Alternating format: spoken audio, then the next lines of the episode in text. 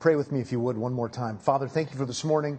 Uh, we are looking forward to the conference that's coming up. We're so thankful uh, to be able to have the answers to such significant matters, such as why do bad things happen in this world, and how is it that you can be good and sovereign and allow such things to happen even to your children. These are pressing and significant matters.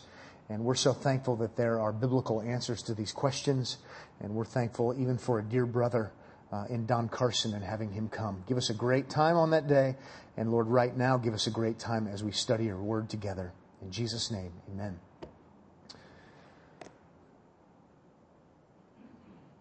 Got a new credit card the other day. I hold here in my hand. Credit card came.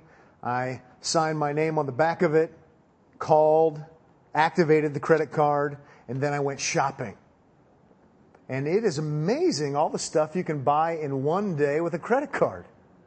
I bought all kinds of stuff. I was just buying till my heart's content, buying more and more stuff. And, and then I did the unthinkable. Then I took Molly and the kids and we went shopping and we had a big, massive family shopping spree and we just spent and spent. We were tired of buying things and we ended the day by going out to dinner. We found the best restaurant we could find and we all got the fillets and everything. It was just, it was amazing, amazing day. And then what I think was the bill came. I say I think because I didn't open it. A few weeks later, I get this envelope and I think this looks like the credit card bill. But that didn't make me feel very good. And so instead of opening it and maybe feeling worse, I just put it in the shredder. that made me feel good. Day or so went by and I was feeling a little guilty. So you know what I decided to do? I decided to send flowers to the credit card company. And then I felt better, hoping that they would be happy that I sent them flowers. Surely I thought maybe they would even like getting flowers. Who doesn't like to get flowers? And a couple days later, I, I, sent some chocolates because I was still feeling some guilt. And after I sent some chocolates, I felt better. And, and I've been sending them chocolates ever since. I hope they think that's okay. Well, none of that happened. I just made it up. But it serves as a very helpful illustration about the silliness or the outrageousness or the foolishness of religion. God says, regarding His world that belongs to Him, He made it. We belong to Him. We're under His sovereign authority. He made all the rules. He says about His world, it's very good. He essentially only gives one law, and that is do what I say. If you don't do what I say, there'll be a just punishment. It will be death. He said that from the very beginning, and he, and he says that throughout his revelation to us. He says, the wages of sin is death. As clear as could be, he says that in his book, and he says it in different ways, but that's actually a quotation from Romans. You know it well, Romans 6.23. We've sinned against God. God says the just requirement, the payment for sin is death,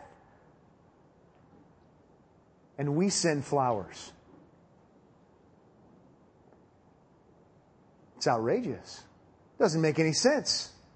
This is what God tells us, and we don't feel very good about it, so we put it in the shredder, and then we try to figure out a way to God that's a different way. But as we can see, it's, it's so trivial. Death is required. The Bible will refer to it eventually as the second death, eternal punishment for cosmic treason against God, and, and, and we're sending flowers? Because we're saying, well, if we just go to church, if I just listen to another long sermon, if I just give money now and then, if I, if I, if I, it'll work out. Compared to death, eternal death, which is God's just requirement, how trivial. You say, Pat, I think you're being a little bit harsh. You're being a little bit, you know, too abrasive about this evaluation, a little too condescending. Well, really? Why is it that when you sit down and talk to someone in Omaha, Nebraska, and you talk to them about God and His just requirements, and you talk to them about sin, and you talk to them about what they're going to do about their sin, why is it that they almost, almost without exception, say something about their religious affiliation? Why is it that they say something about their baptism? Why is it that they say something about their religious good deeds? When in fact, God has said all along, the wages of sin is death. Everything else is ultra trivial. See, religion really is insane. It, it really doesn't make any sense. It, it, it doesn't even deal with the problem. Karl Marx said, as he is famously quoted as saying, that religion is the opium of the people. I think Karl Marx, despite the fact that I'm not a communist, was right. Somehow we were under this delusion that makes us feel better, at least for a time, that we can somehow do something back toward God and God will be okay with that when He said loud and clear all along, the wages of sin is death. I'm so thankful for the book of Romans because the book of Romans helps us to see the insanity of religion apart from the cross. It reminds us that we all are, even if we're religious people, even the Jews, the most religious people ever to walk the face of the earth, that it's not going to get them to God. It's not going to deal with their sin problem before God because He's righteous, they're not, and the wages of unrighteousness, the wages of sin is death.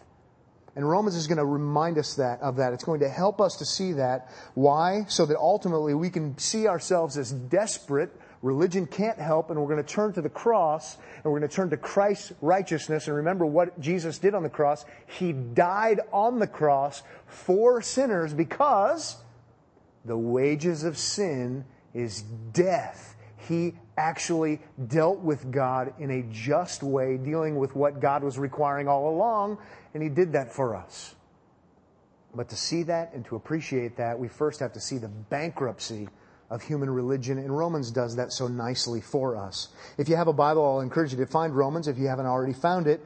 And this morning we're going to look at a rather large section of, of Romans for the time that we have, so we'll really get things moving here. We'll look at Romans 2.17 to Romans 3.8.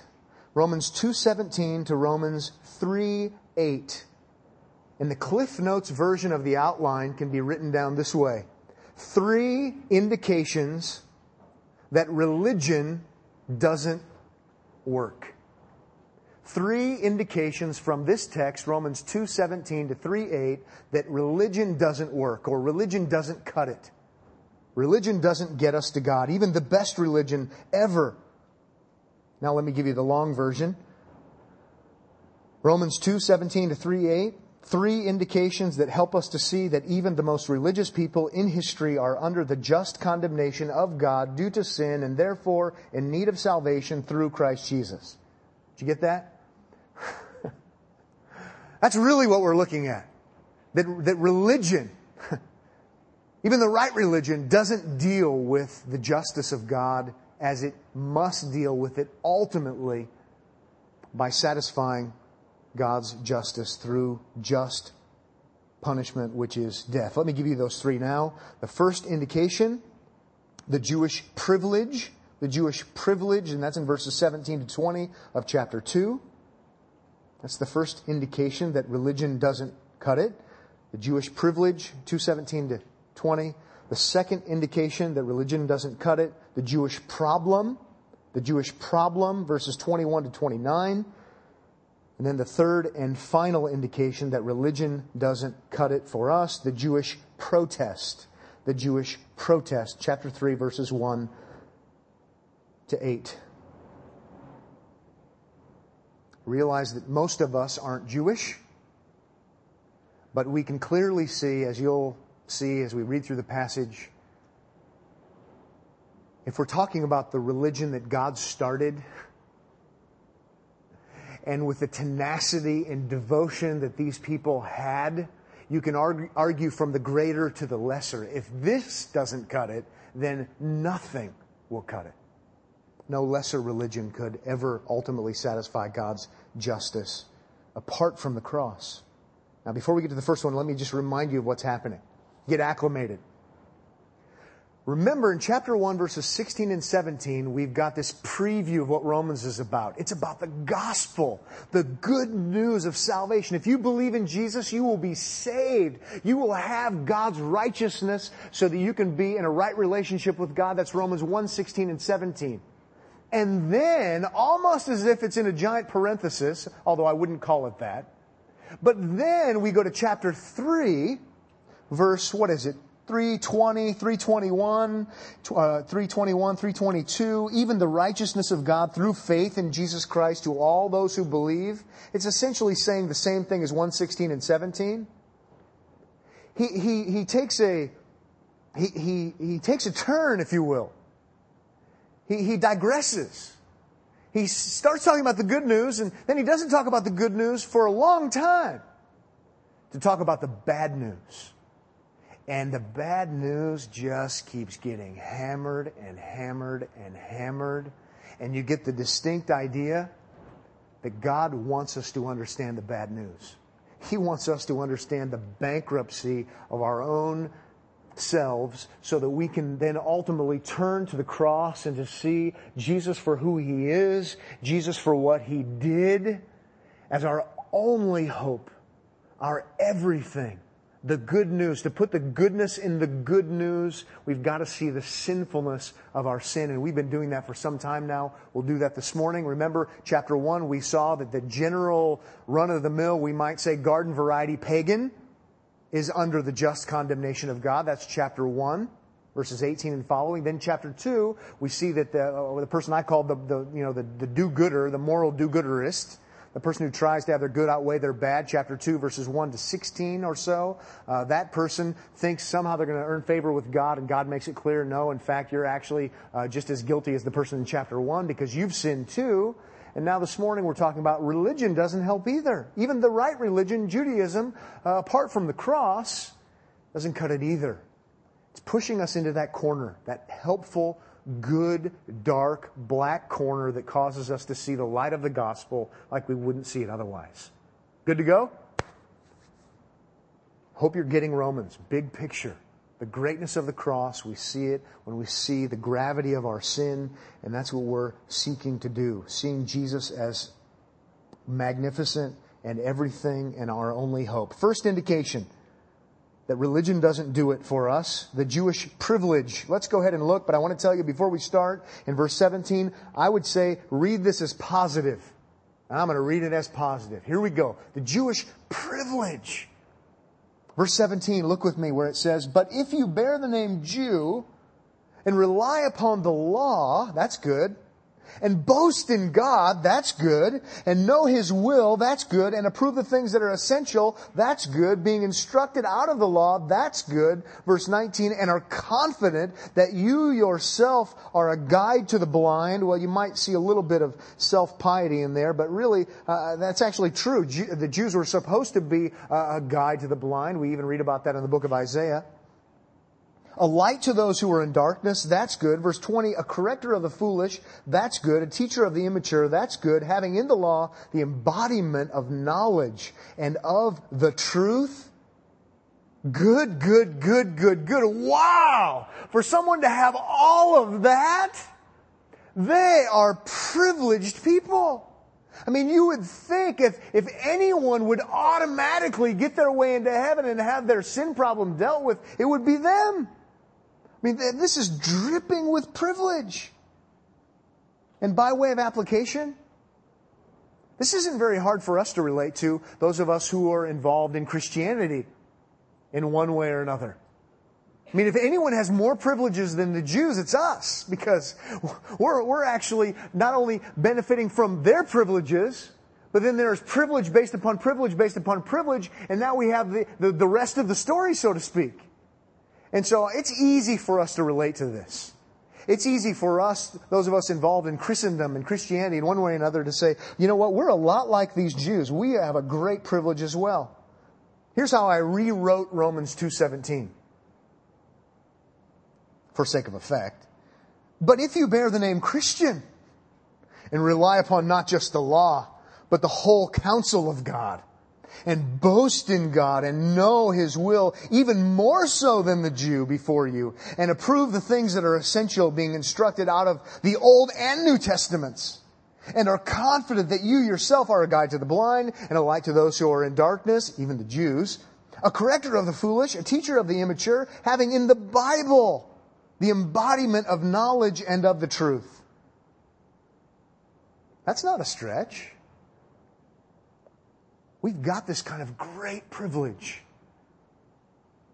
But that could also mean that we might have a tendency to think that because somehow we're connected or associated with this great privilege, that the connection or the association can, can deal with our sin problem and, and, and get us to God, and somehow it will be our religion that will get us there. Which is not something we want to do, it's something we actually want to avoid we can actually associate ourselves with Christendom and never really truly see our need for Calvary to deal with our sin problem. Well, the heights of privilege now send us to the depths of despair. The table's turned. Let's move to a second indicator that religion isn't going to get us there the Jewish problem. The Jewish problem, and this is going to get uncomfortable. biting rhetorical question after biting rhetorical question, and the assumed answer is very obvious with each one of these. Let's work our way through them now. Join me in looking at verse 21. Oh, and by the way, before we do that, I just want to add one thing. Yeah, let's just go for it. Look at verse 21. You, therefore, talking to the Jews, who, who teach another. That, that's positive. That's what you're supposed to do. And then he says, Do you teach yourself? Ouch! He's assuming the answer, the answer is no. You know the law, you've got it memorized, text after text, and you know the ins and outs, you know your way around, all around Torah, and you teach, teach, teach, teach, teach but you don't do, do, do, do, do, why is it that you don't teach yourself? What's the word for uh, describing someone who, who says one thing and tells others to do it, but they don't do it themselves? It's hypocrite. This has hypocrite written all over it. This reminds me of what Jesus said in Matthew 23 to the Jews as well in verse 3. They say things, but do not do them. They've got this huge religious privilege. They've got all of the right stuff and all of the right associations. The problem is, they're sinners. The, the right associations and privileges don't deal with their heart. They don't, they don't bring them to God. Let's keep going in verse 21 where it says, You who preach, which is a good thing. Of course, I say that. you who preach that one shall not steal, which is right. You shouldn't do that. It's good to preach that. It's good to tell people about ethics. Do you steal? And the implied answer is, yeah. And scholars would want us to know that this isn't necessarily the word that's describing, you know, the bank robber, describing the, the heavy-handed bandit. They tell us this is a secret thief rather than a bandit. Here the thought is that of dishonesty. Then it gets a little closer to home. Let's say I'm going to teach children's church, which would be kind of awkward right now. I'm going to go teach children's church and they, and they give me a packet uh, of materials to use. And, and so today, boys and girls, we're going to learn about we're not supposed to steal because that's what God says. We're not supposed to steal. And, and this is going to be a no-brainer. I can teach about not stealing. And so we come up with different, uh, illustrations of not stealing in children's church. And any of you could do this. And, and you're there talking to the boys and girls and you know what what would be an example of stealing well you know at the gas station you shouldn't take the jolly rancher and put it in your pocket you know uh, without paying for it because that would be wrong and that would be stealing we could teach that without even preparing for it and I could also, the next day, working on a business transaction, fudge the numbers or not tell the truth about the details. It seems to be more of this hidden kind of agenda. Don't steal! Don't, God, says, thou shalt not. But in my heart of hearts, when I'm not teaching children's church, I'm a thief too. It's the Jewish problem. The religionist problem is they can preach a good message. They can teach a good class, but they're sinners themselves. Well, we go on in verse 22. You say, another rhetorical biting question, you say that one should not commit adultery. Do you commit adultery? I don't know if we even need to talk about it. It's pretty obvious. They can say, you know what? Here's God's plan for marriage, you know? God's plan for sexuality is, and I can preach this till I'm blue in the face, and I can say it's one man and one woman, heterosexual marriage, and that is the context for sexual activity.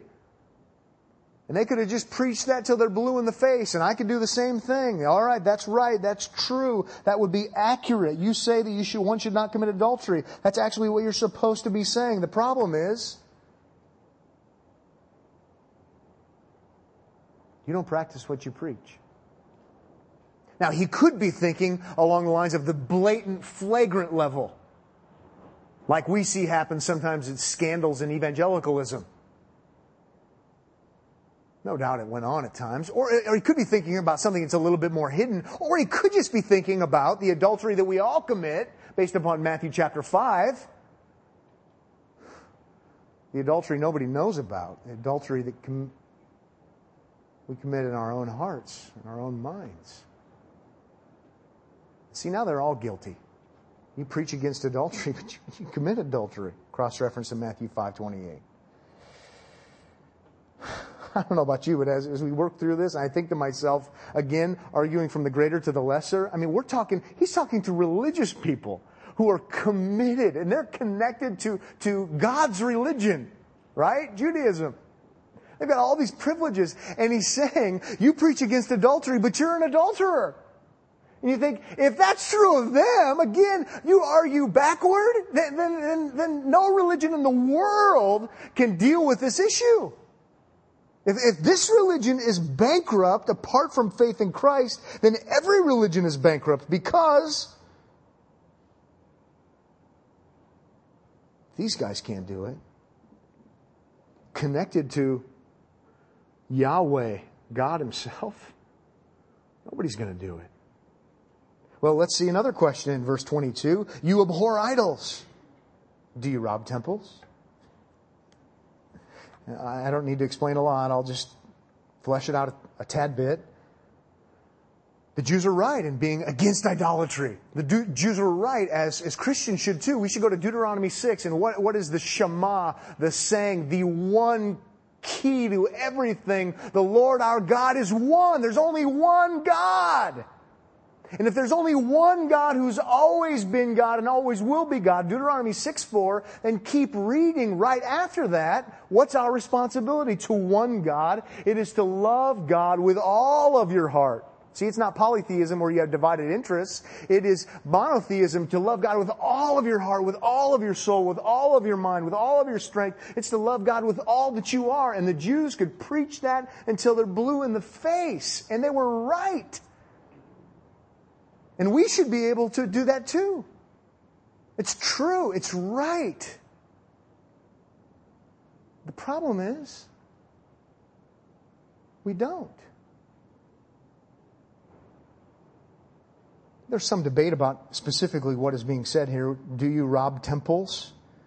Well, it could have been that they're actually, through personal interaction or sending others to do their dirty work for them. They're actually robbing pagan temples and taking the gold and taking the treasure and actually making a profit from that, even though they would preach against any association with it. Could be the idea. Or it could be the idea of, of skimming off of the top of the temple, God's temple, and the temple tax and that, and they're lining their own pockets with it, and they're saying idolatry bad and all this kind of stuff. Or it could be, and I tend to go more this direction, could be talking about God's temple You preach one God monotheism. You preach Deuteronomy 6 4. But you know that you know that you know that you know that you don't love God with all of your heart, soul, mind, and strength. You know that you don't.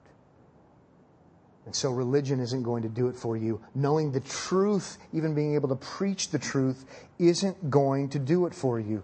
Hypocrisy is evident. You can claim to be God centered. You can be, you can wow the crowds and talk about theocentricity. You can talk about all of this doxological effect and you can use all this stuff and be right.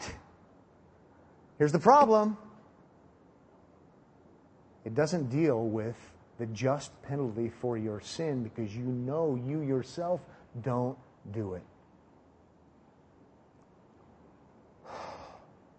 Anybody depressed yet? I mean, this makes way too much sense. Verse 23 says, You who boast in the law. Again, that's right. Yeah, the law of God. We have Torah. We have revelation from God. Read Psalm 119 sometime and look at all the positive descriptive terms describing the law of God. It is sure. It is right. It makes the, the simple wise. It keeps our way pure. The law, we're, we're going to boast in the law the way the psalmist writing under inspiration boasted in the law. The law is good. But, verse 23, through your breaking the law, do you dishonor God? Implied answer, absolutely. You're right for boasting in the law, but the problem is you're guilty of breaking the law. And then just to drive home this horrible, horrible reality, in verse 24 it says, For the name used to describe his whole character, his whole person, for the name of God is blasphemed among the Gentiles because of you? Oh, just as, as it is written, just to you know, quote a Bible verse too.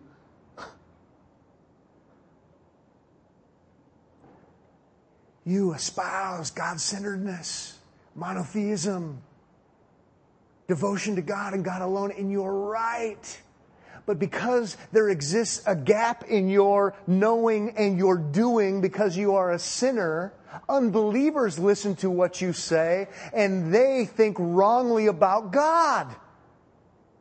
You are, and your life is just fuel on their fire of paganism. Remember, he's saying this to the Jews, God's chosen nation. This is absolutely as radical as it gets. And think about in our, in our world, the world we live in, in the Christian world. I mean, you wish you had a dollar. For every time a professing Christian did something blatantly wrong and an unbeliever said that's his or her God and thought wrongly or spoke wrongly about God, they blasphemed God because of some sin by the preacher, capital P, from a pulpit or lowercase p, professing Christian. This is, this is just all too close to home. I want to pause for a second and say this. It's very important. You can be hearing all of this and reading this text, and you're probably going to draw one of two conclusions. You're going to conclude number one, that their religious devotion, the Jews, is insufficient. And therefore, they need to try harder at being more faithful. Or you're going to conclude, having read this, you're going to say their religious devotion and commitment to God is insufficient, and therefore they need to conclude that they need help You've got to draw the second conclusion, folks. See, one danger of us not reading all of Romans and reading all of Romans 1, 2, and 3 is to again forget about the forest because we're staring at the trees. Even though we're taking a big section, it's actually a small section. And even commentators start talking about it and start sounding like, you know what is really necessary from this passage is that Jews and Christians or whoever you're addressing, they really need to work hard at narrowing the gap between their life, between their doctrine and their life. And there is a certain context in which I would say that's true and we should talk about that, but it's not in Romans 2. If you walk away from this passage thinking, yeah, those Jews, they had a huge gap and they were hypocrites and I don't want to be like them and so what I'm going to do is be more faithful in my devotion to God, you are totally missing the point. The point of Romans 1, 2, and 3 in context is to show that we're all spiritually bankrupt and that we can't do it. We, we can't bridge that gap. Don't think that way. You read all of Romans 1, 2, and 3, and you're going to see we can't bridge the gap. That's the whole point of why Christ died for our sins. Please get that. That's why he's arguing this way. He's not trying to elicit in us uh, better do-gooderism in the realm of religion. He's not trying to do that. The wages of sin is death, not trying to, not trying to narrow the gap. Please get that. Another time, another conversation, we'll talk about how those of us who are Christians, who've trusted in Christ and we've been redeemed, we actually, by the grace of God, do want to have a narrowing gap. But, but, but not by passing the cross or ignoring the cross. Well, he's talked about the law. Before we move on to that third and final component, he goes off on, on a tangent talking about circumcision. And we need to look at this matter of circumcision because at this point in time, even though God gave circumcision as a sign of the covenant, Genesis 17, you see it throughout scripture. It was for the Jews. It was appropriate. It marked them as God's covenant keeping nation or God's covenant nation. It was, it was important. And the Jews knew it was important, but they began relying upon the sign. They began relying upon the external observance, just like we rely upon other external observances, and we forget the cross as the way to God. And he's going to call them on it. And let's go ahead and read and see his argumentation. For indeed, circumcision is of value if you practice the law. But if you are a transgressor of the law, and I put in parenthesis there, as we've already seen, your circumcision has become uncircumcision. It's not just a mood, it's actually counterproductive because you're relying upon it. So if the uncircumcised man keeps the requirements of the law,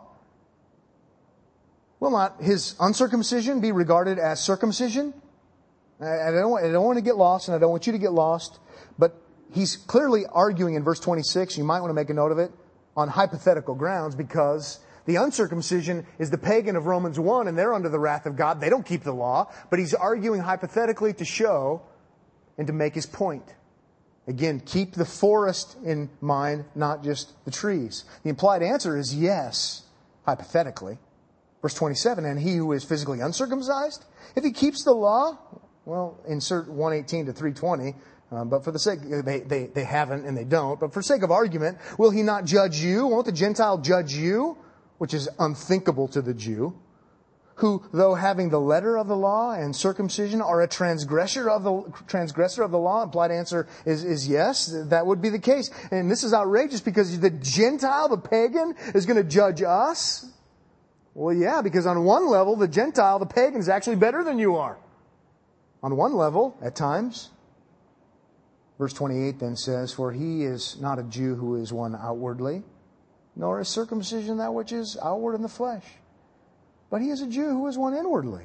Circumcision is that which is of the heart, by the Spirit, not by the letter, and his praise is not from men, but from God.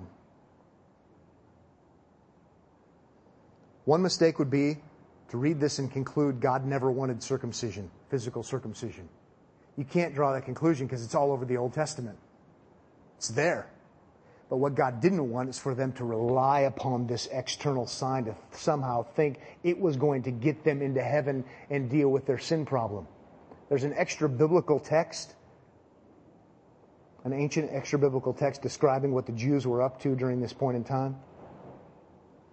And I'll read from it just so you can get a flavor for how much they depended upon circumcision. This is quoting a rabbi named Levi in the hereafter, afterlife, Abraham will sit at the entrance to Gehenna hell, and permit no circumcised Israelite to descend therein.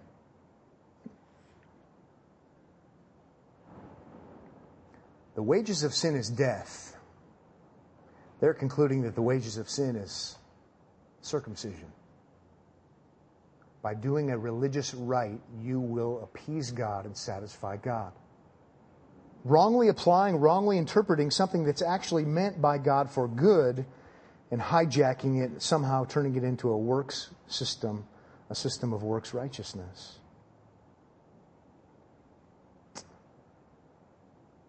Well, by now, the Apostle Paul has pushed the right buttons. Okay?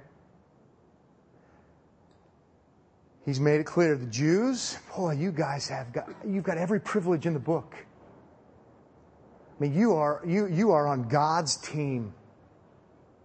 Opening verses of the section we're looking at, 217 and following. You've got such great privilege. You'd think that the privilege, if, if anybody's privilege was going to get them to heaven, it would be your privilege. And then pulls the rug out from under them. The problem is, you still sin. And God is just and righteous, and God is going to punish sin. The wages of sin is death. There's a problem here. Okay, Paul's been pushing those buttons. Okay? Just like you might push buttons with your friends. Just like I might push your buttons. Based upon what do you think you're going to heaven? Well, I go to Omaha Bible Church. I'm a Catholic. I'm a Lutheran. I'm a Presbyterian. I'm a Baptist. I'm a Seventh day Adventist. I mean, you fill in the blank. I've been baptized. I've tried to be a good person. Never killed anybody. Now we're getting back into earlier chapter 2. And I say, wait a minute, time out. You, you, you just shredded the credit card bill without opening it. wait a minute, wait a minute. You're, you're, you're, you're totally missing the boat here. God says that you are a sinner and that you justly deserve to be judged by Him for your sin. Uh, those are some pretty serious buttons to push. See, uh, your, your denomination isn't going to get you out. The wages of sin, again, isn't going to church. Wages of sin isn't trying to have your good outweigh your bad. Uh, wages of sin isn't feeding the poor. The wages of sin is not joining a monastery or a convent. The wages of sin is death. And religion isn't going to cut it for you. Well, now the objections come. And there are some doozies. Let's move to the third section, the final section of this text. The third indication that religion doesn't work, that religion apart from the cross is bankrupt and doesn't work. And we see this in the Jewish protest. And I think we should read these by and large as hostile. Even though Paul may be carrying on this, this uh, rhetorical dialogue, and even if there isn't an actual person there, this is no doubt going to get heated. This is some pretty good drama, by the way. And I would want to read it as such. Let's start looking at these objections from not just the unbeliever, but from the religious person. Verse 1 says, Then what advantage has the Jew? Or, or what is the benefit of circumcision? Uh, Paul could just be rationalizing here, but I take it th- this is after getting your buttons pushed, and, and Paul's heard this by now for uh, many times. As I said last time, he's been preaching for some 20 years, and so the common objection is, well, fine then. What's the point of Judaism anyway? Is there no benefit at all? And almost to assume that the answer is going to be, that's right. Well, verse 2 doesn't say that. Look what it says. He says, great in every respect. You know what? There's huge benefit. There's huge privilege of being a Jew. That objection is a lame objection. He goes on to say in verse 2, first of all, and I love it, Paul doesn't get past his first point. he never does second. First of all, before I launch on you, they were entrusted with the oracles of God. They were, they were given the Bible. They were given the Old Testament, is what I think he's saying. Talk about a privilege. God didn't owe it to anybody, and He entrusted His revelation of Himself to the Jews. There is huge privilege involved here. There's huge blessing involved here. You've got circumcision as well, a sign of a covenant relationship with Him.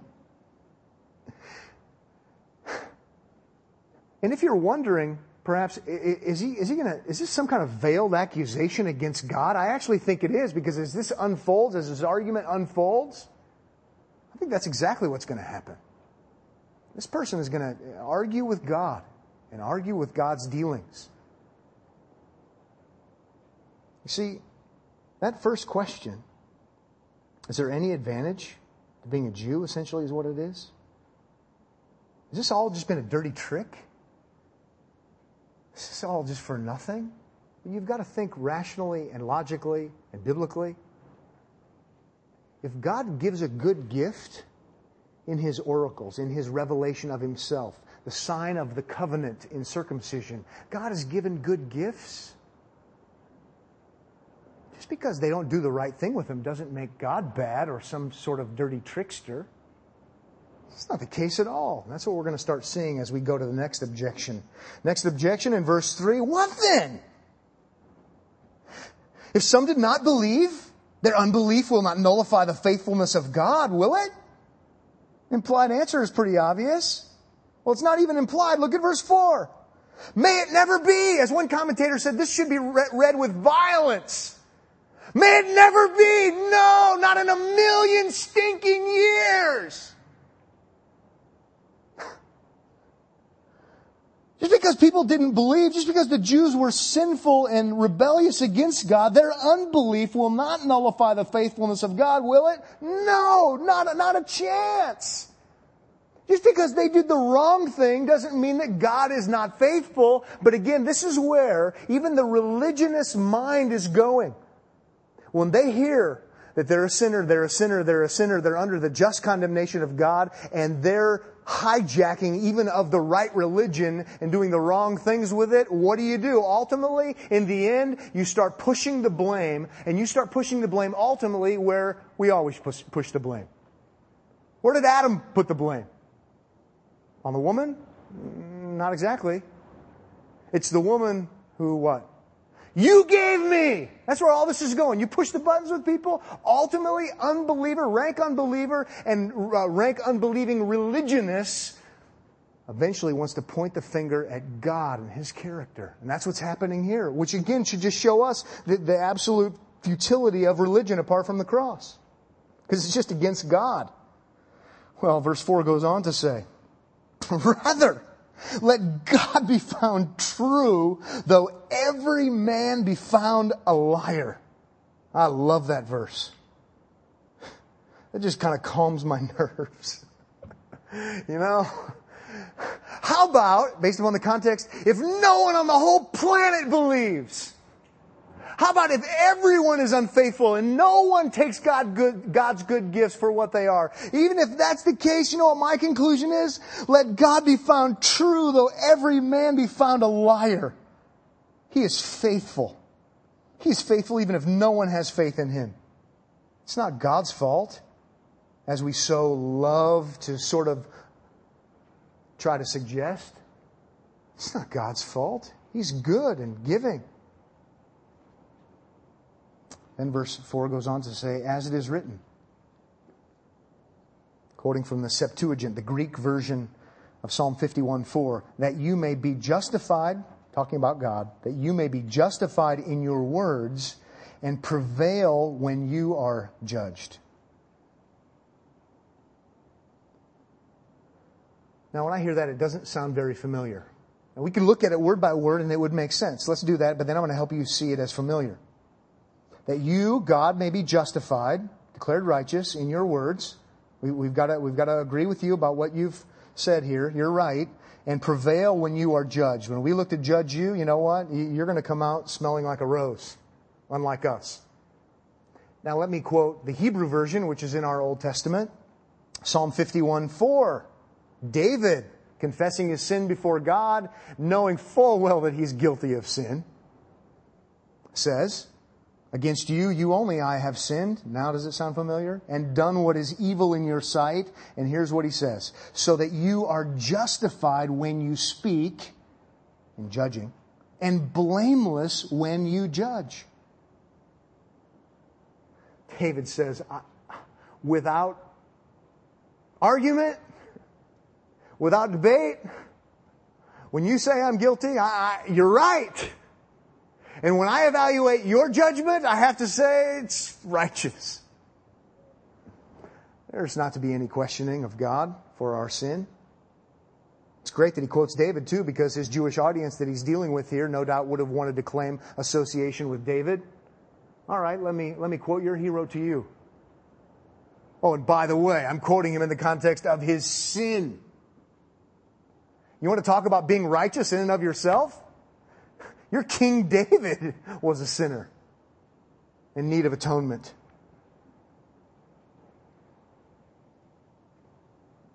God can't be blamed even for the unbelief. Well, the next objection comes. And this, this is getting pretty detailed. You know, I feel like I'm having a conversation with someone who has been involved in Christianity for a number of years and they know enough to be dangerous. They know enough to take God's truth and hijack it out of context, picking and choosing, and to try to use God's own arguments against the goodness of God. That's what's happening here. Enough buttons have been pushed. They know enough to argue with God, and this is what happens even to religious people, which shows us the bankruptcy of religion apart from Christ. Look at verse 5 where it says, But if our unrighteousness, based upon Romans 1 to 3, it's plentiful. But if our unrighteousness demonstrates the righteousness of God, and it does based upon Romans 1 to 3, in the gospel specifically, what shall we say? All right, let, let me just get this all straightened out. Our unrighteousness, which is everywhere, somehow demonstrates the righteousness of God because you've got Christ then as our righteousness in dying for us, and you've got God's judgment, which is righteous upon sinners. That's all over Romans 1, 2, and 3. Okay, let's read it again and then we'll move to the next part. But if our unrighteousness, which is plentiful, demonstrates the righteousness of God, which is plentiful in Romans 1 to 3, what shall we say? The God who inflicts wrath is not unrighteous, is he? It's almost like Paul can't help himself for fear he gets struck by lightning. I'm speaking in human terms. this isn't what I believe. This isn't biblical. But, you know, just for the sake of argument, I want to flesh this out, but I'm going to give my little qualifier here. The God who inflicts wrath is not unrighteous, is he? You know, isn't it that my sin, my unrighteousness, provides God with an opportunity to show his righteousness? Hmm. He's judging me. He inflicts wrath in verse 5. That's not unrighteous of him, is it?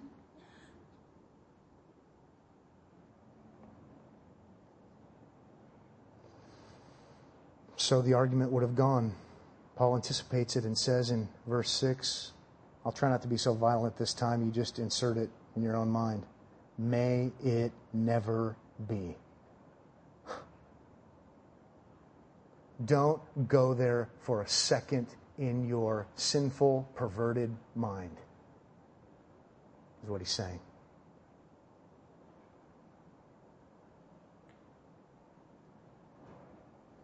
The Jews are in a corner.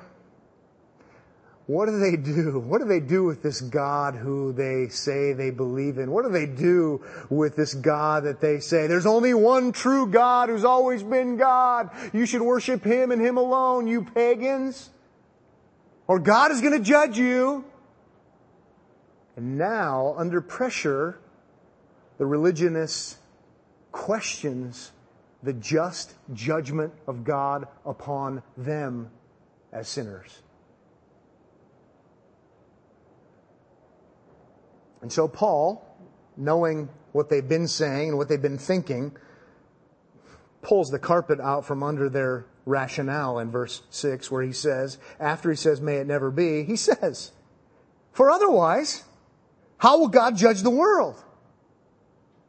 Now, first you might think, what, what does he mean by that? It's not that complicated. He's talking to Jewish people who think full well that God should judge the world. The world specifically of Gentiles. We learned in chapter 2 verse 1 that they absolutely are saying, yeah, Romans 1, God, get them. It's good and right for Yahweh to judge sinners, pagans, those who are not in the covenant, those who do not have Torah, those who are not circumcised. They were all for it. Until they get backed into a corner. And now they're questioning the judgment of God and questioning the righteousness of God. And, and, now they're all of a sudden using these arguments that they themselves wouldn't even hold to. It's totally inconsistent. They wanted judgment upon sinners, chapter 2, verse 1. And now they don't want judgment upon sinners. In fact, they're questioning the integrity of God for judging sinners. You just see religion is ridiculous. And so he says, For otherwise, how will God judge the world? It wouldn't make any sense. Well, let's move to another objection. He's going to push more buttons. Verse 7. Or he has pushed these, and now there's more objections. Verse 7 says, But if through my lie the truth of God abounded to his glory, why am I also still being judged as a sinner? Now, if you need to, read it again. This is masterful. This is pagan rationale in a masterful sense. But if through my lie, the truth, look at verse 7, if through my lie the truth of God abounded to his glory, why am I still being judged as a sinner?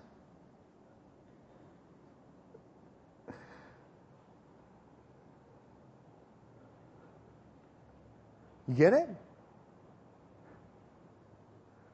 Okay, if, if everything ultimately is for the glory of God, including His judgment, He's showing His righteousness, well, He's going to judge me as someone who's unrighteous and show His righteousness, which is going to give Him glory, and you know what? I've got a problem with that.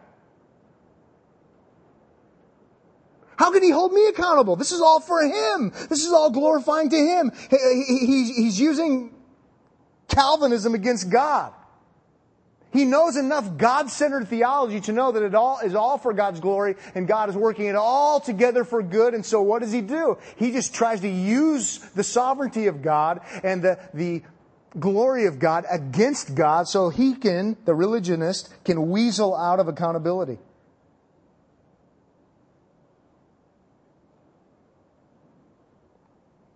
See, this is someone who's been sitting in church or synagogue learning a little bit here, learning a little bit there. And then in verse 8 it says, And why not say? As we are slanderously reported, as some claim that we say. First, just have to say that. That warms my heart that people misrepresented Paul. it's amazing what I find out I believe when I hear third party what I believe sometimes.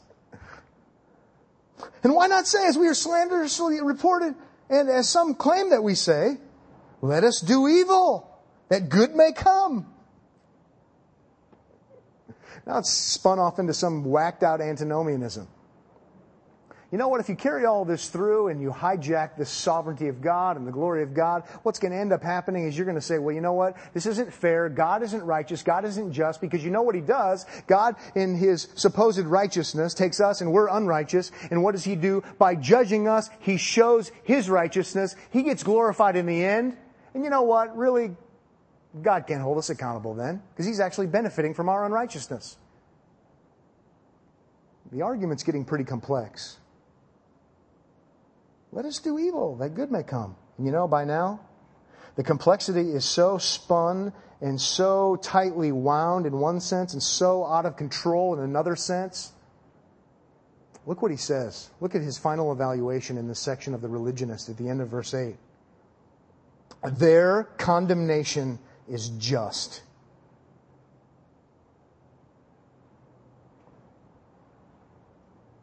How about putting that in 21st century street language.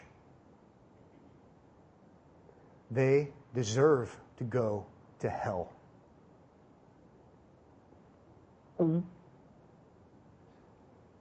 Tell me, is that not what he means? You and your religious facade claiming all of these great privileges. And when push comes to shove at the end of the day, you won't agree with God about your moral destitute nature, and you won't agree with God about your sin, and you not only won't agree with God, you've argued yourself so pervertedly into a corner that you are actually questioning the goodness of God and the justice of God, and you're blaming God, and on and on and on. You know what? What does it say at the end? Their condemnation is just. And that's where religion takes us. The religion. I want to say the only religion that God ever started. That wouldn't be altogether true, but you get the idea. And we can't say, well, therefore it's bad. No, it was all good and good gifts, and it was all supposed to point to ultimate atonement. And instead of seeing the climax, instead of seeing where it was all headed, they turned the whole thing in on itself and it all became self-absorbed and somehow we're working our way to God because of our relationship with God that didn't even exist. And if this religion ends like that in a train wreck, and it's the religion,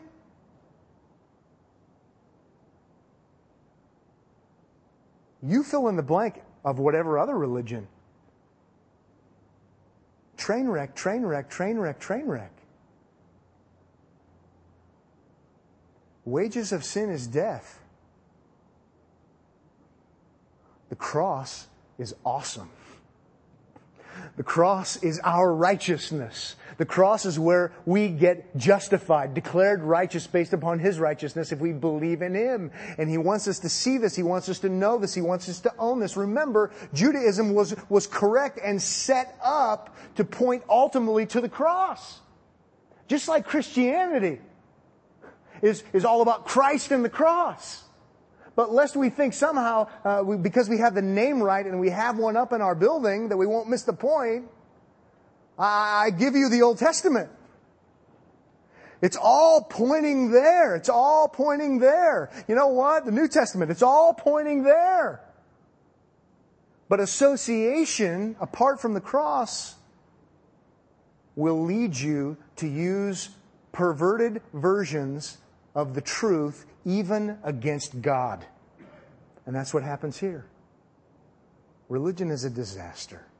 See the disaster for what it is. See the disaster of human religion for what it is, and see the righteousness of Christ and the beauty of Christ. God is loving and kind and gracious and merciful, and He doesn't give us His wrath, the wrath that we deserve. Three chapters of deserving, deserving, deserving. And, and he, instead, he has his son come because he loves us while we're unlovely. He lives a perfectly righteous life, loving God with all of his heart, with all of his soul, with all of his mind, with all of his strength, and loving his neighbor as himself for us on our behalf, so that if we believe in him, we trust in him, we depend upon him as our substitute, then we will be treated as if we were the righteous Christ. Because on the cross, he was treated as if he were sinful Pat. This is the gospel, the good news that God saves sinners, capital S. The pagan variety, the moral do gooder variety, and the religious variety. It's all about Him, it's all about Christ. And we'll end there now. Father, thank you for this morning and thank you for this great, great text. Because it ultimately moves us to see the great, great Jesus.